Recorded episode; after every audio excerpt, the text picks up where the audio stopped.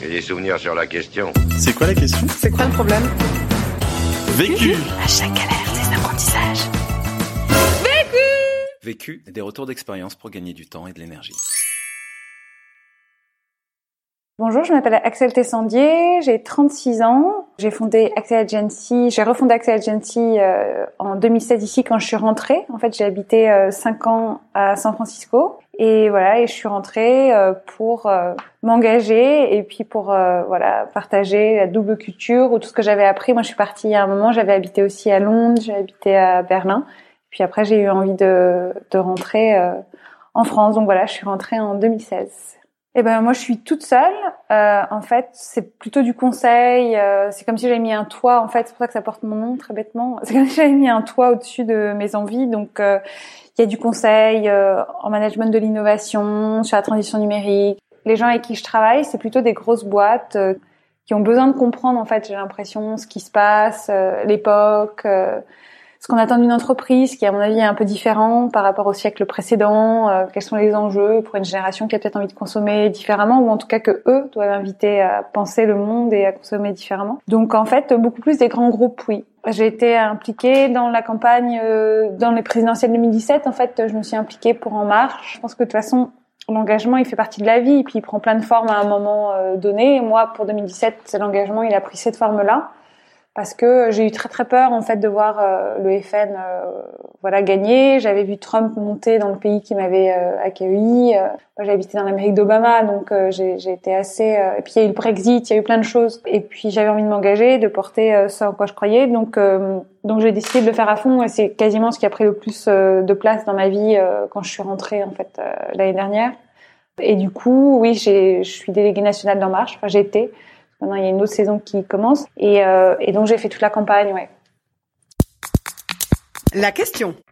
Comment, en fait, retrouver de l'énergie dans, dans un moment difficile euh? Le vécu. Pour moi, le, le projet le plus entrepreneurial qui me vient en tête récemment, c'est quand même la campagne. Parce que moi, je l'ai vécu euh, comme ça, comme un projet où vous avez euh, un objectif, un, avec euh, voilà au départ euh, peu de moyens, euh, un projet très précis où il faut être très persévérant, très impliqué physiquement, émotionnellement. et du coup, quand je pense à un projet entrepreneurial, je pense pas à Axel Agency, là, je pense je pense à la campagne et comment pendant la campagne, parce que c'est épuisant, c'est très difficile, il y a des enjeux monstrueux comme quand vous vous avez un projet qui vous tient à cœur et que vous tenez à bout de bras euh, tous ensemble. Il y avait un vrai collectif, mais quand même. Euh, donc du coup, euh, du coup, j'en ai vécu beaucoup des moments dans la campagne où il y a des vraies baisses d'énergie et puis de morale en fait. Ça va, ça va ensemble en fait. Physiquement, c'est complètement lié à l'état d'esprit dans lequel vous êtes psychologiquement. Donc, donc comme c'est c'est un moment qui est très difficile où on prend beaucoup de coups, où parfois on a l'impression que ça va être impossible, on se demande pourquoi on fait tout ça. J'ai vraiment pendant la campagne, j'ai eu besoin en fait de retrouver de l'énergie. Premier apprentissage. Donc du coup, pour moi, ça passait beaucoup. Euh... Après, ça dépend des gens, mais moi, par exemple, j'ai besoin d'être seule pour récupérer de l'énergie, parce que je suis plutôt d'une nature introvertie, contrairement à ce qu'on pourrait penser, ce qui n'a rien à voir avec la timidité. Hein. Mais euh, l'introverti et l'extraverti, déjà quand on se connaît un peu, c'est déjà utile, parce que l'extraverti va prendre de l'énergie au contact d'autres personnes, et donc en allant faire des activités de groupe euh, qui ont rien à voir peut-être avec son projet du moment, et l'introverti va récupérer de l'énergie en étant seul.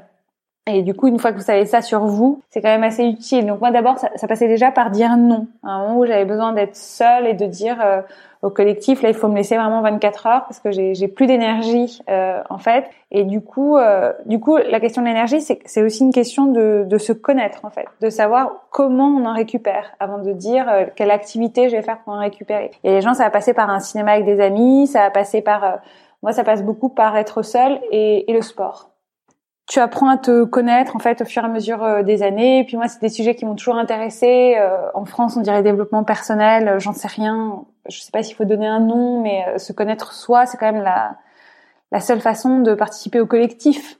C'est pas de l'égoïsme, c'est pas un truc de hippie moderne. C'est vraiment savoir, ok, qui je suis et du coup comment je peux participer euh, de façon optimum euh, au groupe, au collectif. En fait, le travail sur toi, il vient quand t'es pas bien dans ta vie ou que t'aimes pas ton job ou que tu te demandes, t'as l'impression que t'es dans une vie qui te ressemble pas complètement. Donc moi, je pense que j'ai commencé à m'intéresser à ce sujet-là vers 26, euh, 27 ans et et puis c'est idiot. Enfin non, c'est pas idiot, mais quand je me suis mis au yoga, moi c'est une pratique qui a vachement, qui a été très utile pour moi. Et cette pratique plutôt physique, aussi une pratique de recherche de soi. Et donc c'est la pratique du yoga en fait qui m'a amené à tout ça je pense que en fait ça, ça va ensemble. Je sais pas comment on réussit sa vie si on on sait pas qui l'on est et ce on dit souvent que l'entrepreneuriat etc c'est poursuivre sa passion et tout. Ouais, c'est aussi savoir euh, ce pourquoi on est prêt à souffrir quoi parce que c'est c'est des moments qui sont difficiles et donc euh, il faut savoir il y a une passion c'est c'est jamais un long fleuve tranquille l'entrepreneuriat c'est jamais un long fleuve tranquille mais quand on se connaît on sait comment gérer euh, ce, fleuve qui est pas super tranquille je trouve. Deuxième apprentissage. Donc le deuxième apprentissage, pour retrouver de l'énergie, moi par exemple, c'est le journaling. Ce qu'on appelle le journaling, c'est le fait d'écrire.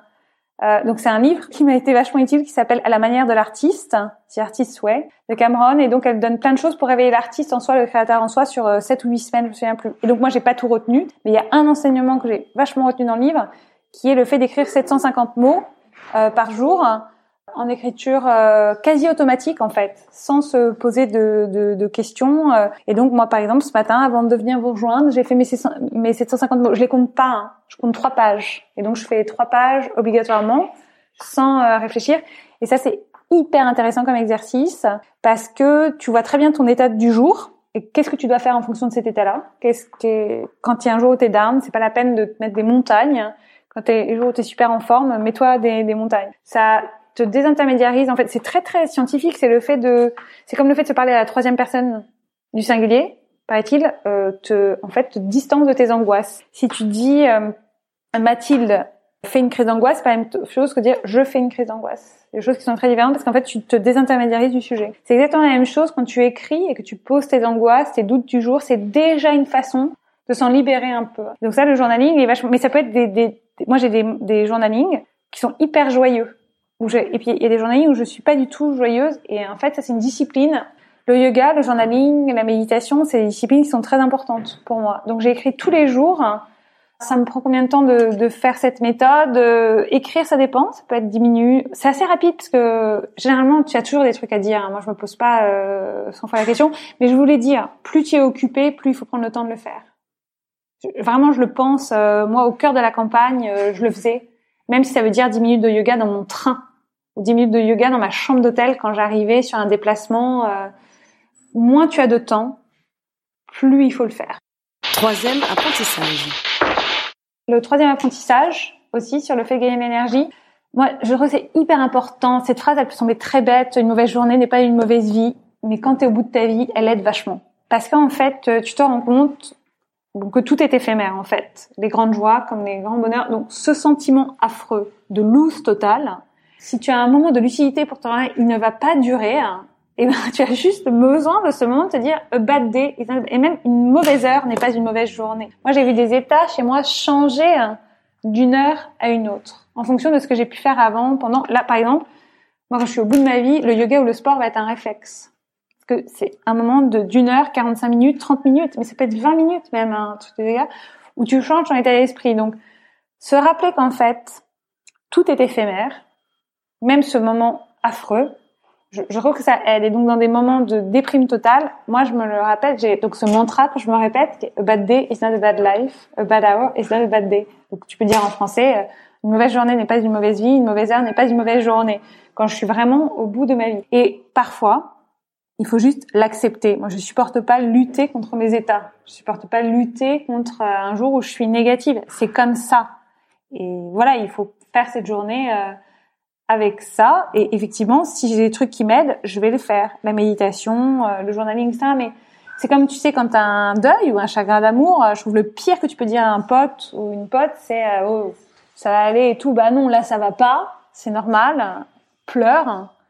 Vis ton chagrin. Et puis, ça s'appelle la résilience, en fait. Moi, je crois beaucoup, beaucoup à cultiver sa résilience. La résilience, elle viendra. Si tu en as envie, si tu le souhaites, mais tu t'en relèveras. Pas aujourd'hui, pas après-demain. Aujourd'hui, tu pleures. Après-demain, tu pleures aussi. Hein.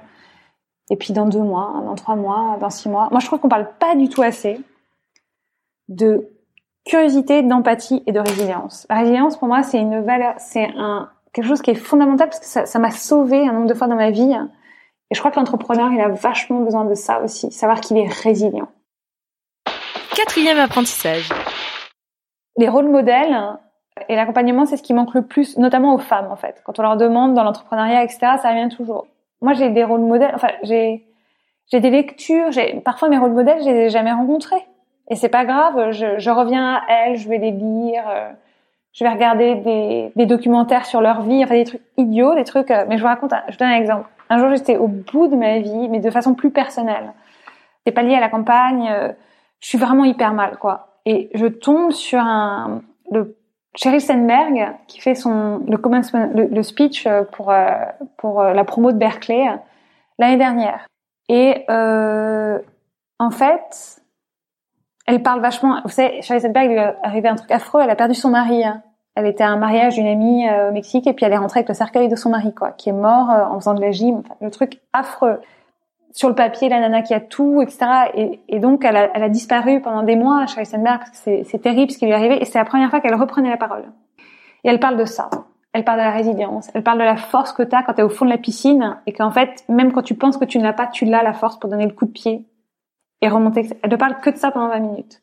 Je tombe là-dessus. Hein. Je regarde ça, je, je fonds en larmes en regardant. Je me elle ne le sait pas, mais là, elle vient de faire un truc énorme pour moi à ce moment-là. Et donc, je décide de lui écrire. J'envoie un call d'email. C'est-à-dire, je, je, trouve son email et, et, je lui écris. Alors, si je peux donner un conseil, s'il y a des gens que vous admirez, des mentors, des gens avec qui vous voulez travailler, moi, ma règle, c'est un objet d'email hyper efficace et pas plus de quatre lignes, parce que c'est des gens qui n'ont pas le temps. Et elle me répond.